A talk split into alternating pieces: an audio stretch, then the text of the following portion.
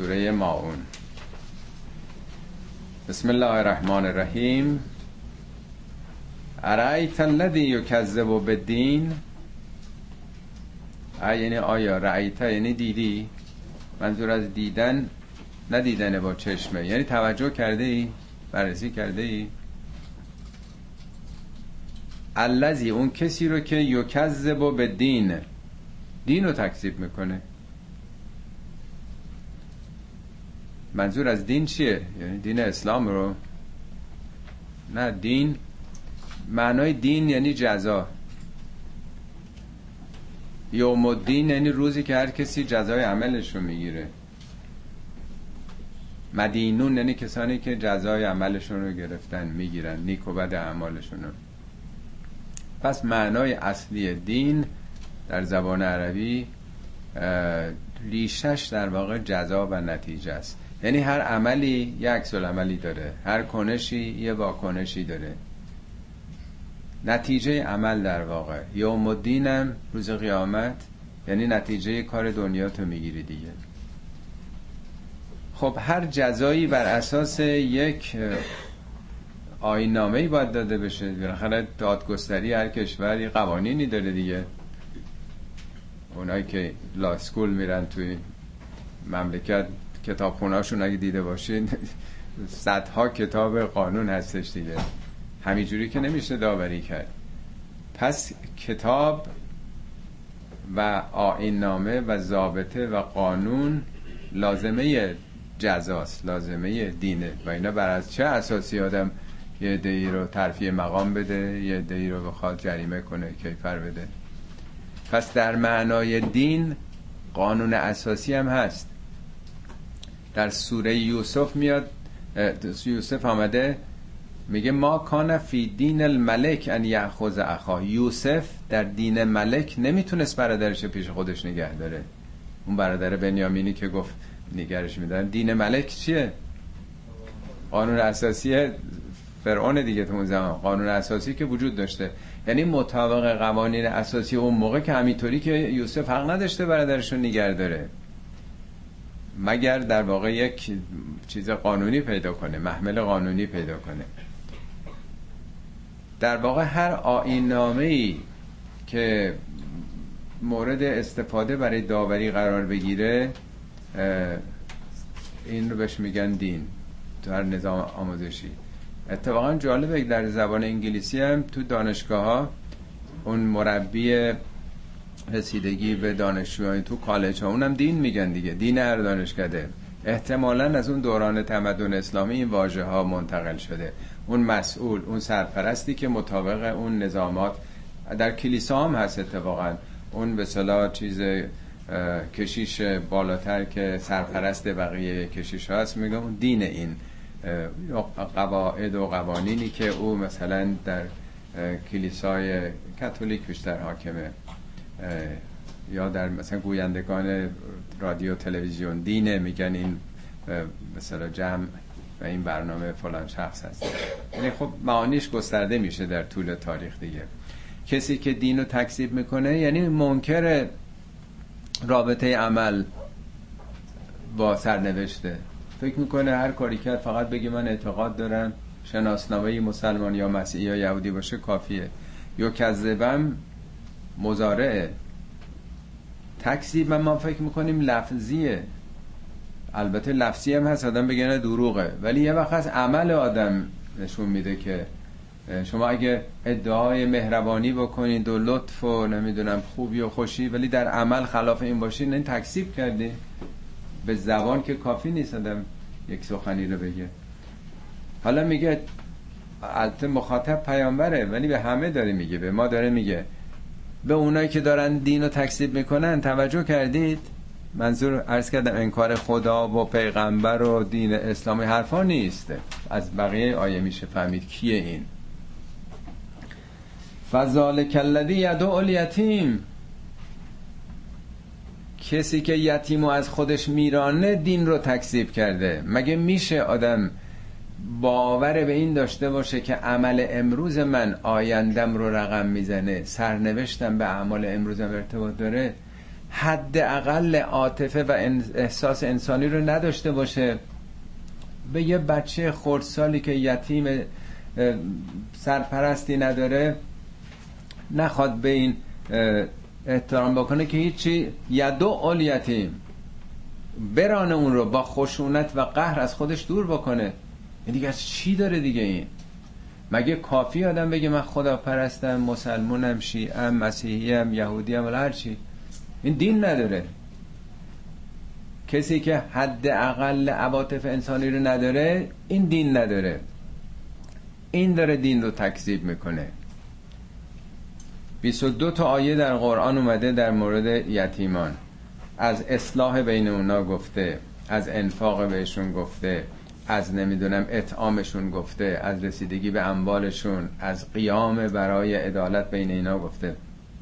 چند جای دیگه هم راجع به اون جنبه های روحی روانیشون گفته.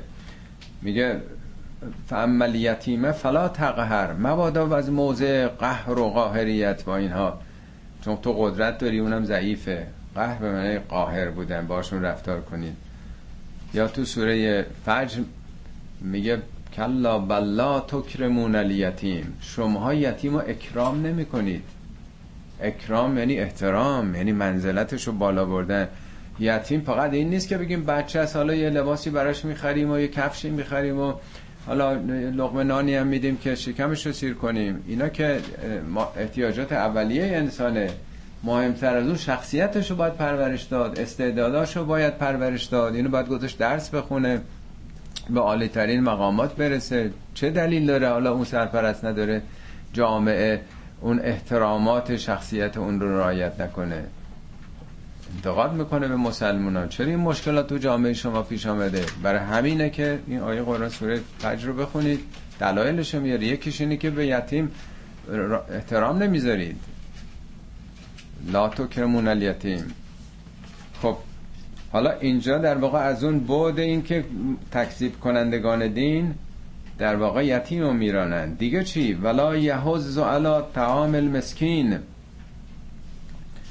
یهوزو یعنی تشویق کردن ترغیب کردن دیگران یا خود آدم شوق و رغبت. این اصلا انگیزه نداره.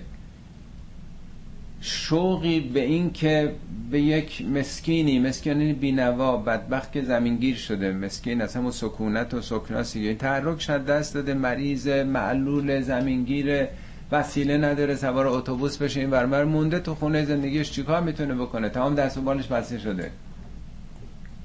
تو باید شکمش سیر کنی تا انرژی داشته باشه.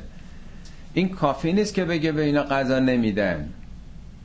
تحضا یعنی تشویق کردن تحریز کردن جامعه رو برانگیختن اینو ببین اونو ببین اینو تشویق کن آخه غذا که این نیست که ما یه گرسنه رو حالا حوس بکنیم که ماهی یه بار اگه مهمونی داریم غذاهامون زیاد میاد یه مراسمی گذاشتیم زیادی ها رو بریم بدیم به یه شلتری جایی. این خوبه نه می‌خوام بگم بده. خب یه وعده اون رو شکم شوسی کردیم. فردا چی کار می‌کنه؟ ما خودمون روزی سه بار باید غذا بخوریم. همینجوری که نمیشه بگیم ما وظیفمون رو انجام دادیم. باید یه کار اساسی کرد. مشکل گرسنگی رو چگونه میشه حل کرد؟ هم اونها رو و هم جهانی که الان حدود 800 میلیون انسان گرسنن. 800 میلیون. حالا هی سالهای گذشته کمتر شده کمتر شده. دو سوم جهان تا 50 سال پیش از گرسنگی رنج می‌دیدند گرسنگی درد بزرگ جهان بود. حالا یک کمی تخفیف پیدا کرده. به خاطر همین استثمار و قدرت طلبی ها جنگ ها و تحقیر ملت ها و خیلی داستانش مفصله که چرا باید مردم افریقا یا قسمت از هند و نمی‌دونم یا جای دیگه انقدر در فقر منتهای فقر زندگی بکنن. و این اینجا فقط نمیگه که بهشون غذا بدین. و اینو می‌گفت که بط امول مساکین تعام بدین. لا یهوزو یعنی اصلا این انگیزه تو در تو نیست. نه تنها به یتیم توجه نمی کنی عاطفه نداری.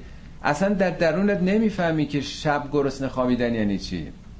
دردشو لمس نمی کنی و به دیگران توصیه نمی‌کنی. اگه خودت نداری لاقل اونا که دارن بیان به درد اینا برسن. فویل للمسلین وای بر نمازگزاران. خب دقت کنید بعد از اون مقدمه تکذیب دین حالا کی داره می‌کنه؟ کی داره دین رو تکذیب می‌کنه؟ نمیگه بیدینن نمازم می‌خونه. در قرآن 27 بار این کلمه وای اومده. وای. بیش از همه مکذبینه. و مشرکین. ویل للمکذبین ویل للمشرکین ویل للکافرین ویل لکل همزت لمزه که شخصیت مردم میشکنن خورد می‌کنن. ویل للمتففین. وای کرد بر کم پروشان. وای بر کسانی که به دست خودشون مطالبی می نویسن بعد میگن این دین خداست. این سه بار توی آیه راجع به این آمده. و این للذین یکتبون الکتاب به هم نوشته خودش نوشته. ثم یقولون هذا من الله. میگه این دینیه. همون ولایتی که خدا و پیغمبر و ائمه داشتن این به مام رسیده. به فقهای امت هم رسیده. سه بار همه جا یه باره. تو این آیه سه بار میگه وای بر اون کسانی که تز خودشونو حرفای خودشونو به نام دین قالب می‌زنن. مردم عادی هم که خب میگم اینا درسشو خوندن اینا دود چرا خوردن تو حوزه ها بودن. برای چی؟ لیشترو بهی سمنن قلیلا. تا به یه بهای دنیایی برسن به سیادت و به ریاست و به نمی‌دونم پست و مقام برسن. میگه وای بر اینها بر اون چه که نوشتن وای بر اونها بر چی که به دست میارن. حالا از این فریبکاری به نام دین. یعنی خطرناکترین وای ها راجبه کسانی است که حرفای خودشونو به نام دین خدا به مردم جا می‌زنن. فتواهای خودشونو نظریات خودشونو. از 27 باری که تو قرآن آمده این یکیش میگه وای بر نماز گذاران در قرآن 47 بار سلات رو با اقامه به کار برده. یقیمون از سلات یعنی نماز سلات یعنی ارتباط با خدا روی کرده با خدا. این نماز ترجمه خوبی نیست برای سلات کلمه فارسی که قبل از اسلام هم وجود داشته. سلات یعنی روی آوردن به خدا با خدا رابطه برقرار کردن. اینو باید جدی گرفت. این رو زمین نباید بمونه. باید بلندش کرد این رو. این اصطلاح مجازیه. یعنی باید باها داد اهمیت داد به ارتباط با خدا. چطور ما ارتباطمون رو با بقیه حفظ می‌کنیم؟ با همه کسانی که در واقع کاری باشون داریم نیازی باشون داریم سعی می‌کنیم رابطمون برقرار باشه دیگه. بریده نشه.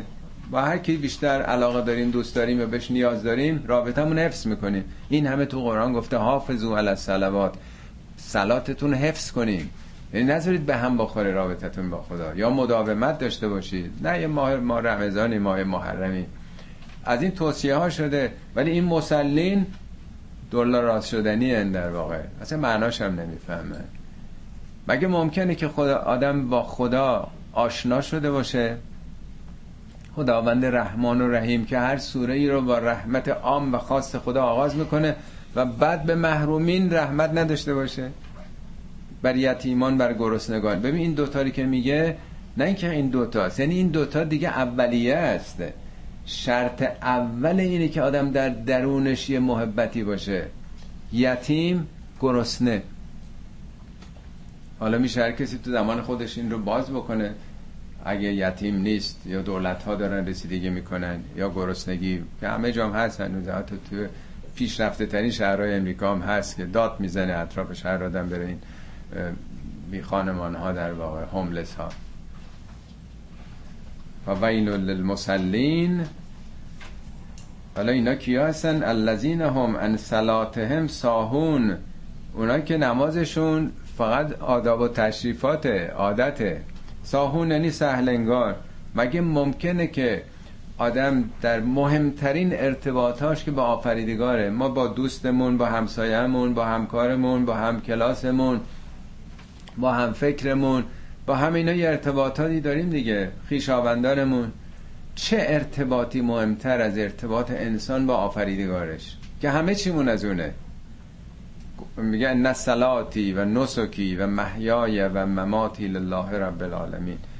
همه چی حیاتمون مرگمون هر نعمتی داریم از جانب اونه. تمام اون چیزایی که داریم ارتباطا از کجا اومده؟ ای کسی خدا رو باور داشته باشه تقویت ارتباط با او و حفاظت از این ارتباط چقدر مهمه؟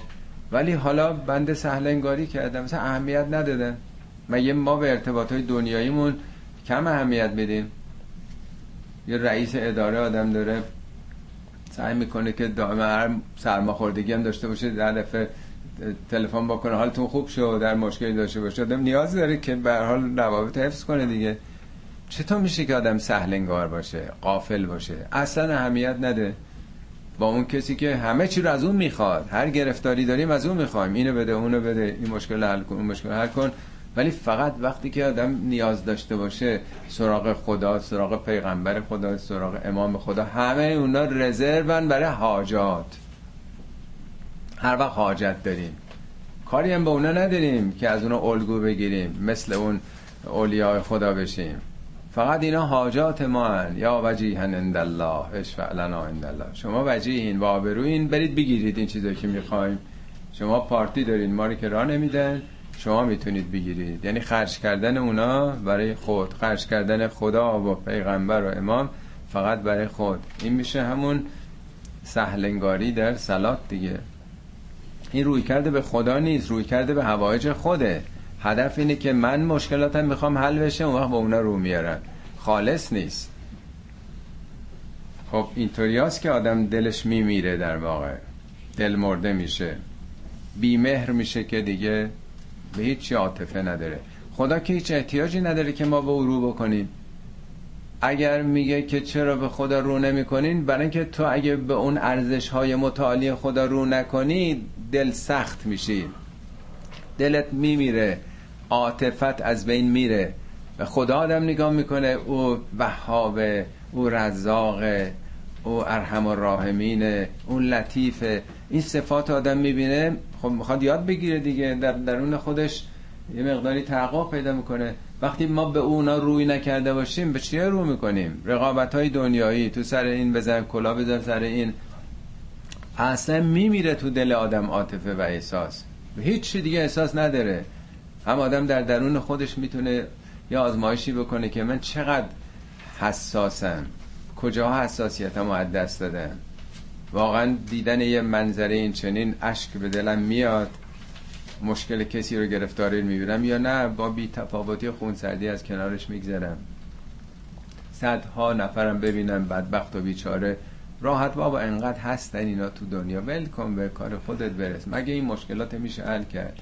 اصلا نباید نگاه کرد. اصلا باید تو زندگی آدم پرهیز داشته باشه از چیزایی که مثلا دیپرس میشه ناراحت میشه. همش اینی که سعی کنید در معرض این چیزا قرار نگیرید. ما که اینا رو حل نمی کنیم خوش باش. دنیا رو باید به خوبی گذرون دیگه. الذین هم یراون اینا فقط ریا می‌کنن. همه دینداریاشون نمایشیه. همه جای مهر پیشانیه. با هزار جور به بادکش رو نمی‌دونم همه اینا. کی ما این همه مهر پیشانی داشتیم تو مقامات. دولتیمون. انواع و اقسام مهرهای پیشانی. این ریاست دیگه. کی ما انقدر ریش میذاشتن ملت ما؟ انقدر لباسایی که یقش بسته است کراوات بابا اینجوری نبود. طبیعی با زندگی بکنین. همه این رفتن تو صف اول و چفیه بستن ها و نمی‌دونم ادا اطفارا. نمایشه. زاهدان که این جلوه در محراب و منبر می‌کنند چون به خلوت می‌روند آن کار دیگر می‌کنند. همه اینا نمایش دیگه. چه نمازی وگرنه؟ و یمنعون الماعون. مسلین رو داره تعریف می‌کنه که اولا سلاتشون سلات سهلنگارانه سوریه همش نمایش ریاکاریه سوم هم یمنعون الماعون. ما اون یه بار تو قرآن اومده ولی از همین ریشه معین چشمه جوشان در واقع. اون رو معین میگه ما ان معین. ما اون میگن به ثروت جاری گفته میشه.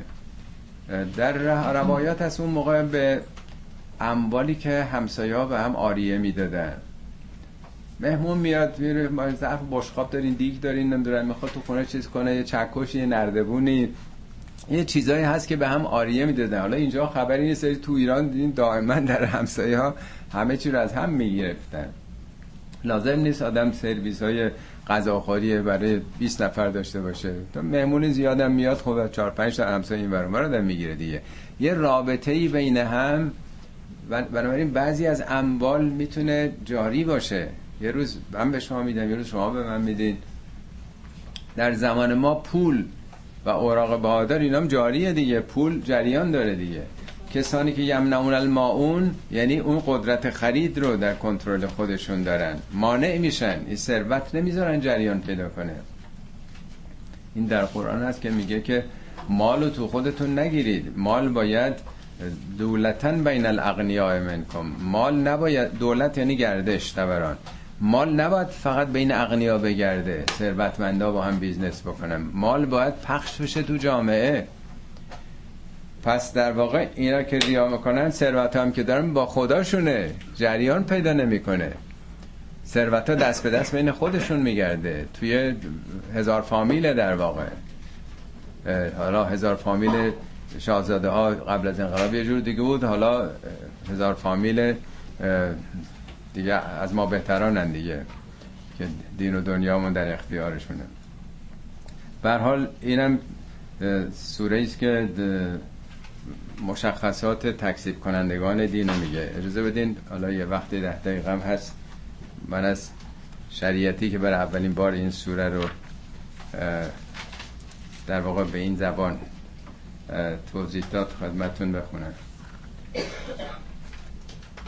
یه کتابی هست که کاربردهای آیات قرآن در اندیشه دکتر شریعتی رو نشون میده. من قطعاتش رو راجع به سوره معاون می‌خونم. میگه کفر را در قرآن نگاه کنید. همواره تعریف کفر و دین تعریف به عمل است. نه تعریف به ذهنیت. یعنی کفر و ایمان تو عمل معلوم میشه. ارعیت الذی به دین؟ دیدی آدمی را که دین را تکذیب می‌کند؟ یعنی مذهب را نفی می‌کنه؟ خب چه کسی است آن که مذهب را نفی می‌کنه؟ اون کسی که متافیزیک را نفی می‌کنه خدا رو نفی می‌کنه روح رو نفی می‌کنه قیامت رو نفی می‌کنه اینا رو تکذیب می‌کنه؟ عقیده به اینا نداره. خیر. تمام تعریف در این سوره تعریف به عمل است. این نوشته شریعتی نیست سخنرانی ها پیاده شده. به این حالت به صلاح شفاهیه. فذالک الذی یدعو الیتیم این آدم کسی است که یتیم رو میرانه. این تعریف لامذهب و تعریف ماتریالیسته. نه اینکه به مسکین تام میده یا کم میده بلکه با شور و حرس و جدیت همیشگی برای مبارزه با گرسنگی تلاش نمی‌کنه.